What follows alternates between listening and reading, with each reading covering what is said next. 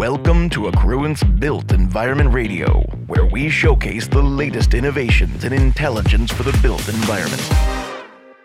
Today, we have the unique pleasure of hearing a talk from Ed Bartlett, who will be sharing his thoughts on the surveyor's view of how technology is changing the surveyor's toolkit. Ed is an RICS charter surveyor with over 25 years of experience in the property and construction industry.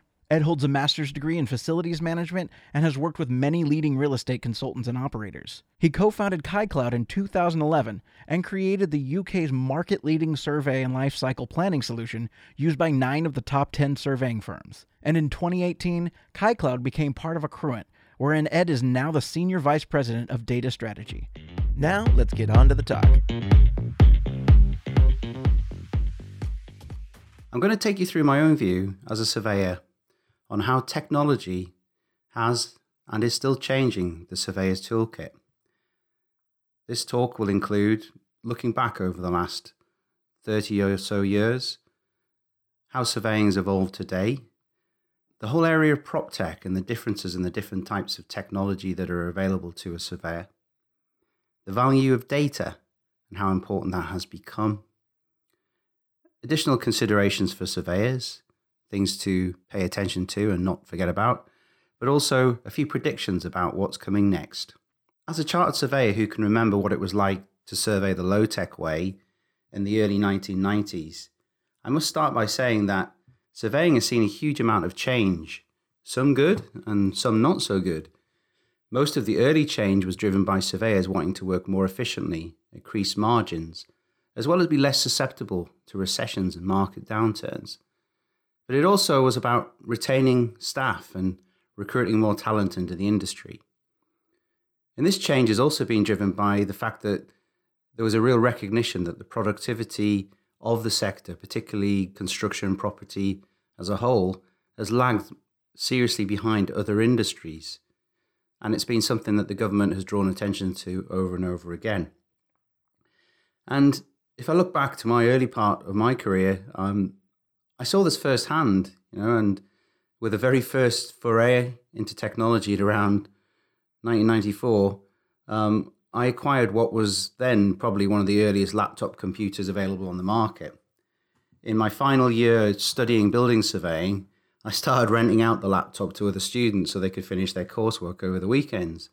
But it was a rare piece of kit, a commodity, in fact. And then, in my first full time job the following year, I was the only person in the office to have a PC. You know, turning up to work with a computer was what I thought was the obvious thing to do. But I soon find myself alone, um, almost ostracized for having the technology. Um, but I soon find myself writing checklists, reports, using an application called WordPerfect, a precursor to Word. Um, you know, the first one took longer than than maybe handwriting a report out, but the second and third got quicker and quicker, and I was less reliant on typing support to get the job done, which was more flexible for me in working the way I wanted to work.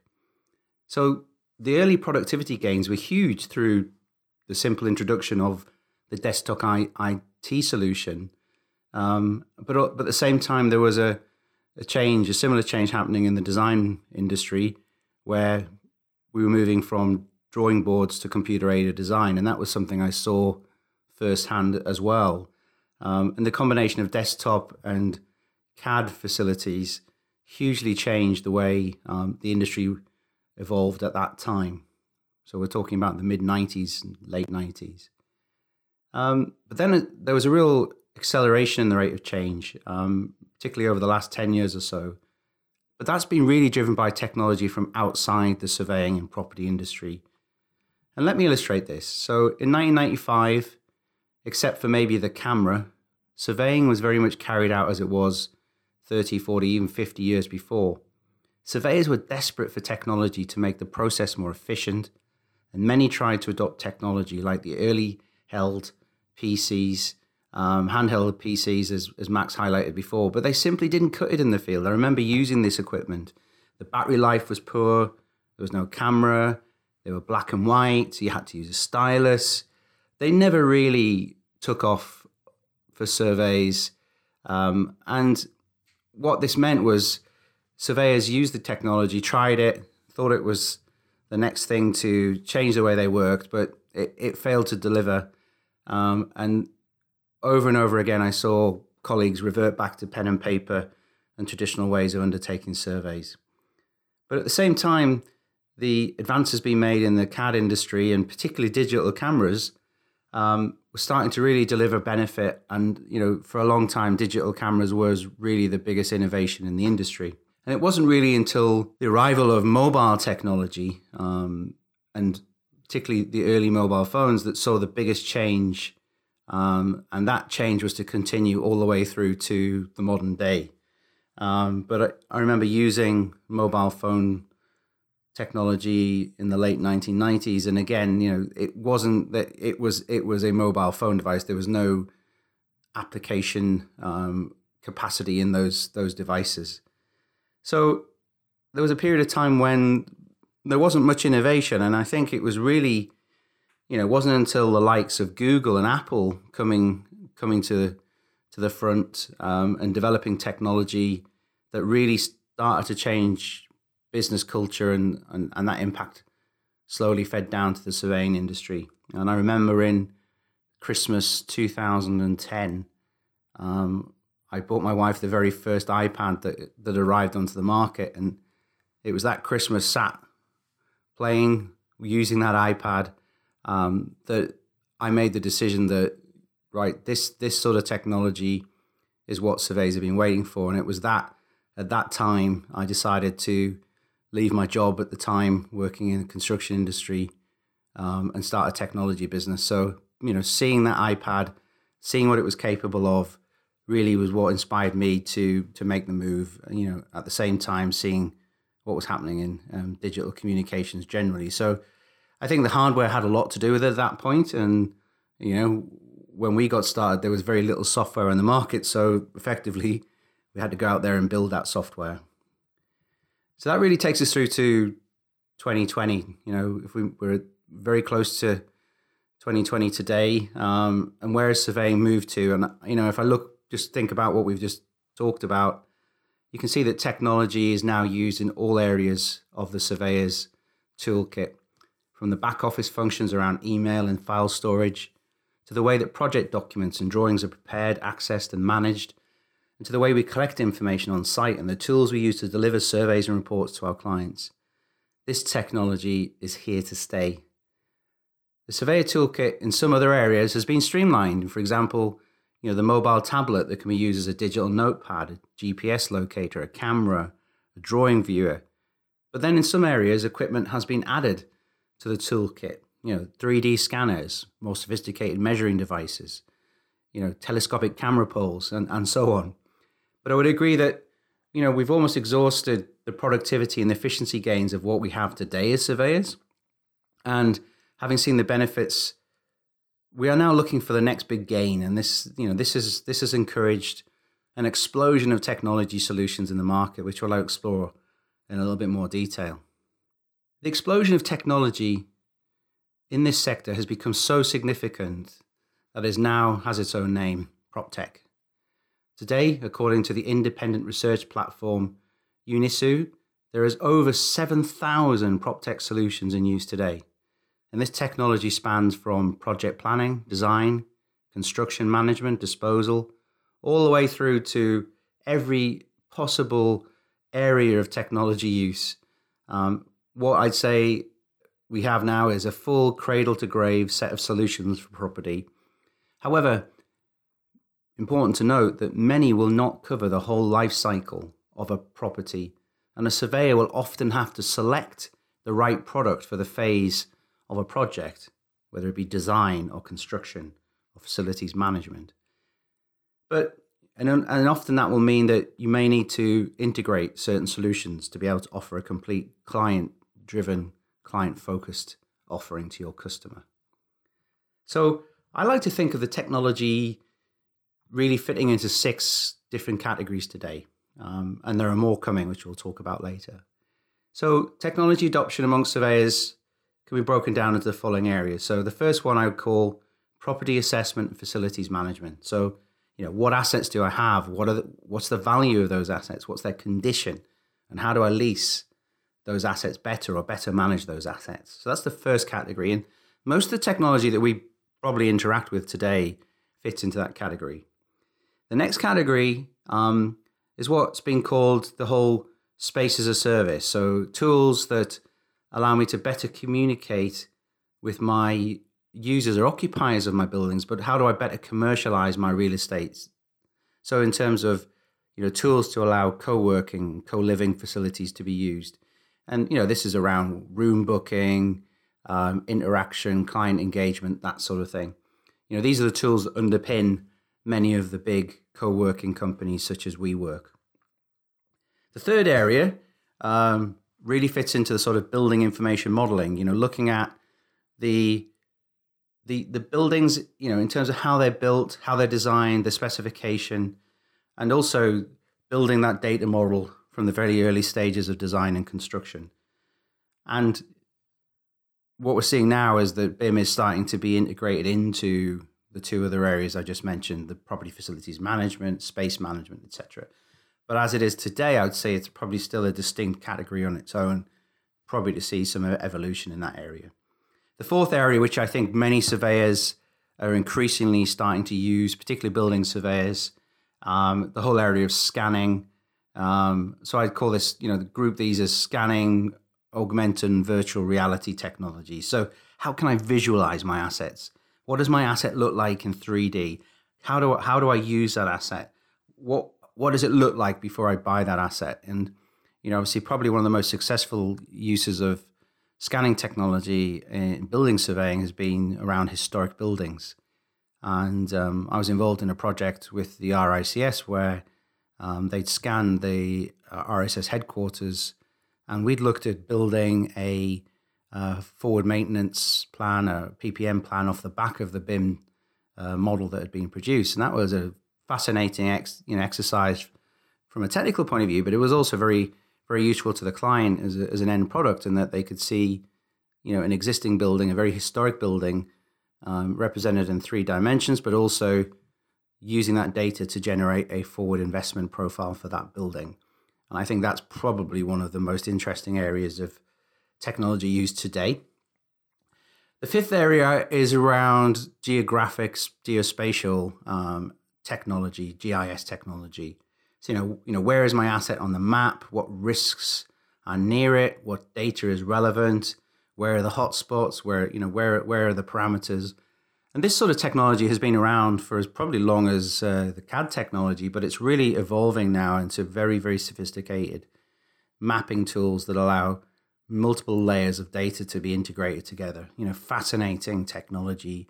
Again, something very, very useful to a surveyor you know, preparing to go to do a survey or to be able to provide assessment of risks as part of a due diligence project. And the sixth area, which is I think we're just into, but we're seeing some real traction, is what is what's known collectively as Internet of Things. So linking together assets, measuring and monitoring assets. You know, and we've been involved in a project recently where, you know, working for a major retailer where we're able to put um, monitoring devices in all of their fridges across their food retail uh, portfolio. And what's fascinating about that is we've now got you know two dimension, three dimensions of information coming in. We have surveyors going out and doing their condition assessments, which pick up the you know the visual condition of the refrigeration units in a in a, a food retailer. You know, probably the most critical asset to to that client type. But at the same time, we've got real time data telling us, you know, the temperature of the fridge, whether the fridge is, is performing within its parameters, whether it's working properly. So you're starting to see some real technology advancements, and this is happening today. You know, this is 2020. You know, this is where we are. Um, and one of the things that um, I often say to you know surveyors who ask about technology, you know, which technology is good, which you know, which should I use? I always say, look, look at technology from from this point of view. And this is the way that Google looks at technology. And they use they use a, a technique called, and it's very very simple. It's the toothbrush test. So if you look at a piece of technology and say, "Am I going to use this technology once or twice a day?" Well, I would hope it'd be twice a day, uh, being a toothbrush. But am I going to use this regularly? Am I going to use this as part of my daily routine? Because if you're not, you're probably not going to get the value from that technology that you would need. Um, it might be early on you don't get as much use, but you've got to think about whether you know investing in technology is for the right reasons, and and sometimes you may, it may take time to build up to that level of usage. But you know, look look ahead and think of the technology in that way, and that takes me on to data and the value of data. In 2017, The Economist magazine published an article. It was actually pretty groundbreaking at its time. The title of the article was The World's Most Valuable Resource is No Longer Oil, but Data. And this was on the basis that the world's most valuable listed businesses were digitally data focused businesses. And I remember many scoffed at this idea at the time. There was lots of jokes made about this. Um, but two years on, you know, two two and a half years on, this has now fully taken root in modern business. And how relevant is this to surveying? You're probably thinking, you know, we're not Facebook, we're not Twitter. Um, why why is data relevant? Well, let me let me give you my take on this. Surveyors collect huge amounts of data, and until recently, we probably haven't utilized this data to the advantage of our clients and our own businesses. The main reason being that the data is only valuable if it's organized, structured, clean, and stored in an aggregated format. And when undertaking, say, a building survey, historically each survey was issued as a report, as a standalone report often, maybe with some data in a, in a supporting spreadsheet. Clients now want more than that. They don't want a single report. They want insights. They want the data. They want to be able to look at the evidence and the raw data. They want to look look at analyzing trends. For example, you know, they might want to look across their portfolio and analyze trends to see, you know, why buildings built in the 1960s tend to be in worse condition, you know, present lower value or lower yield, uh, and maybe have high energy costs than those buildings built in the 1990s or, or later. So, to answer those multiple questions, and those are the sort of questions clients would ask, you need the data in a comparable and organized format. And I think many solutions today um, certainly focus on um, doing that. And I think it's always a key key thing that we highlight talking to customers about technology is you know don't just think of the front end, the the pretty the pretty interface that you might use for for for using the software. Ask about what happens behind the scenes. Ask about what happens with the data. Um, you know, and just look at the residential sector, for example, you know, where large scale property portals have built up whole businesses around aggregating data based on property value and location. Data collected by surveyors can be of huge value to our clients, to insurance companies, and to the surveyors themselves. It has the value of providing the ability to benchmark, identify trends, and ultimately can add value to property itself.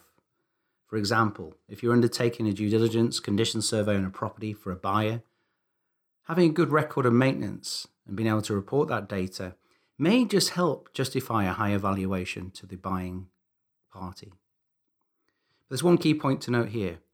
We've got to think about who owns the data. And in most cases, the data we collect as surveyors is normally owned by the end client, and we need to respect that.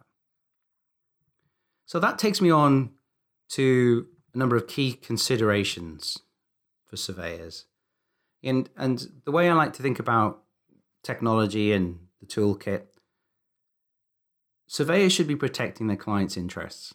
And in the property industry as a whole, probably the biggest risk to most of our clients is protecting the value of their property assets. You know, property is the biggest investment class of any of any type, um, global you know, uh, something like a seven, eight trillion pound asset base in the UK alone, and something like 20, 220 trillion dollars globally. Using technology, we can give better visibility into the assets in terms of their condition, their compliance, likely future spend, uncover risks, opportunities, and even increase the value of that portfolio. So, from a real estate professional point of view, a surveyor's point of view, the investment in new technology goes beyond the purchase of software license. It's about people, it's about process. Everything that must be put into place to deliver the technology into the business is also a significant investment. Technology projects can fail because the technology may be too too complex, but often it's because maybe people don't give up enough time for training and understanding and to implement technology in the right way. And because many disparate applications are sometimes bolted together in the wrong way. So it's important to look at understanding your customers' needs in your market, developing a, what, what we call a digital strategy to address their needs over a realistic time frame. And combining all that together, we're really talking about digital transformation. And there's some really great material out there on the subject of digital transformation, and I would suggest spending time to read further onto that subject. So um, the image on the screen is a is an RICS guidance note. It's a great piece of advice around surveying and pr- surveying process, but also for the probably the first time in, in, in an RICS guidance note talks about how how data and technology needs to be properly considered as part of the surveying process. So this guide, Surveying Assets in the Built Environment, came out in 2017. It's a guidance note I had the pleasure of helping draft with some fellow chart surveying professionals um, for, on behalf of the RICS. So, one thing I just highlight, you know, before going into a few points is, you know, we, we often look at electronic data collection, reporting tools, um, and how they're utilized for surveying and report generation. Um, but I like to think that, you know, such technology is not intended to reduce how long it takes to do a survey. I think there's often been a focus on saving time, moving quicker. But you know, rather than you know, rather than reduce the time it takes to a survey, we're talking about reducing the time from start to finish, from the, the receipt of an instruction through to the issue of the report. That's where the overall time frame is that we're talking about time savings.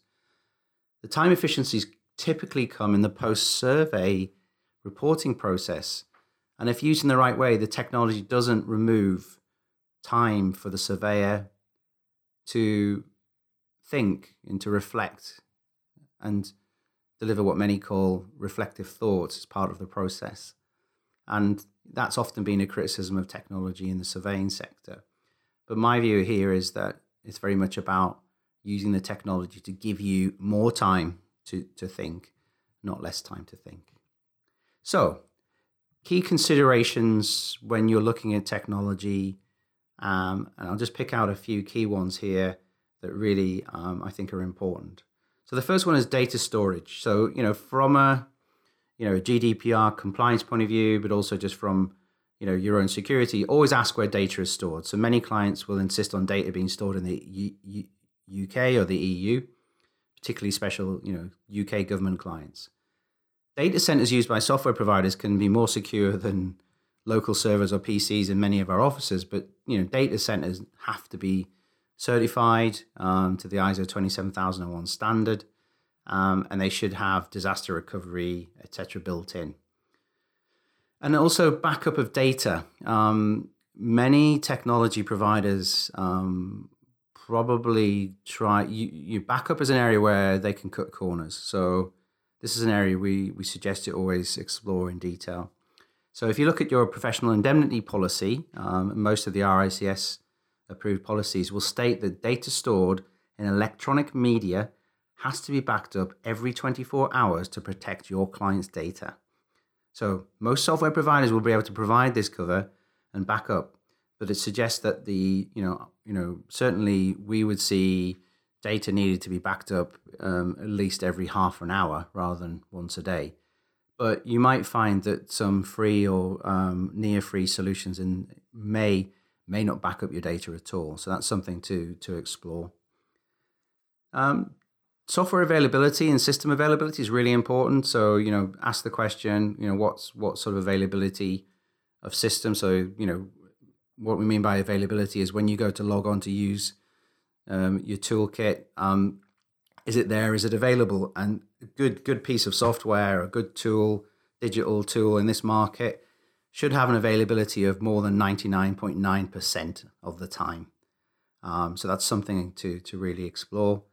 Um, again, around data, it's important to think about ownership of data. So, you know, most providers in the UK um, will be very good on this and they'll, you know, very clearly show that you own the data that you put into the system. But again, if you start using maybe um, applications um, beyond the UK boundaries, you might find that you know those applications may be free or or very near free or freemium as it's sometimes called, but you'll find that you're giving up the rights to that data. So think think think of some of the big social media companies that have had problems recently where you know data has been um, exploited and used um, without you know users' knowledge. Um, but when you read the small print, you've actually given consent for that, but you just you weren't aware that was happening. So always ask about ownership of data. Um, and then there's some technical things that I think always always to look out for. You know, in terms of the um, the applications and tools out there. You know how they handle uh, data, how they can preload information from third party sources, how they handle photographs because you know photographs are a pretty key part of the surveyor's tool tool you know, toolkit, taking photographs and also the reports, but also um, how you can record multiple data points. You know, so the ability to record in note form, data field, um, annotations of drawings, all those different types of recording of site notes that need to be undertaken during a survey. Um, and it's also that important to look at reporting and how the reports can be built, the outputs of reports, and how how you can link into other other standards um, you know, such as cost data um, and you know the use of standard element structures like the NRM data structure, for example. Um, so there's all sorts of different ap- things to consider, and I think you know certainly sitting down with your customer to understand what they want to get out of the application is pretty critical. So that takes me neatly on to the future. Um, we've very much looked at the past, where we are today, some of the key things to look out for. And I mentioned before that there were, say, six or so key areas of technology that are relevant to the surveyor's toolkit. And I think as we move forward, there are three others that I think are here today, but not necessarily impacting the surveying toolkit just yet. So the first one I'm going to touch on is smart cities. Now, what I mean by smart cities is how does that city geography link together? And how do we build up a network of assets? And how how can this benefit end users at a city level? So where i think this will become apparent for surveyors and, and how we operate is there's going to be much more linkage between property you know think of it as a, more of a network rather than individual properties and you know i think sur- surveys will ultimately move to being undertaken at, at much more on a city level or a multi geography level than they have been in the past. So that's something to really think about. Um, the other area, the eighth area, is what I call cognification. Complicated word, maybe, but this is around 3D printing, artificial intelligence, automation, robotics. So that whole cognification, you know, building intelligence within tools to help, you know, for us to help us augment our skills. So how can machine learning help us build and better manage property? How can we use technology such as computer vision where we can take photographs and that those photographs can be diagnosed by the technology itself? So, you know, areas there that are really, really exciting. And I think computer vision is one that I would expect to see appearing in the Surveyor's Toolkit very soon. And the final one is blockchain. And we, you probably might have read a little bit about blockchain and you might think, well, how's that relevant to surveying? So, well, think about it this way. So, blockchain will ultimately allow real estate transactions to be quicker and more secure and more efficient. So, if you think about transactions and what happens with a transaction and the surveys that need to be undertaken, it's very, very obvious that you know the due diligence and buying process for property is going to be speeded up and we're going to have to work quicker and we're going to have to work out a way of integrating the data points from such you know due diligence surveys for example potentially into the blockchain into the transaction itself. So there's some really interesting areas there to think about. So you know and those when you think of those three areas and, and the six i mentioned before those nine pillars of technologies i like to call them you know, are very much um, building, and there'll be others. And I think one of the key other things that I think will have an impact. It's not a technology as such. It's more of a more of a network. Um, it's more around telecom telecommunications itself. you know what we're, what we're seeing happen with the 5G network rollout will transform the ability for the tools we've talked about to be used, you know, not just in the office but mobile in the field, any location, and that will transform the way that those tools are used by surveyors. So to conclude, I feel that the future is bright for surveyors and where technology will augment our skills, and this should mean that surveyors will have time to develop their digital skills as well as their surveying skills. And ultimately, this will improve their long term employability and the sustainability of our industry. Thank you. Thanks for that talk today, Ed, and thanks to all of you for listening in to Accruent's Built Environment Radio.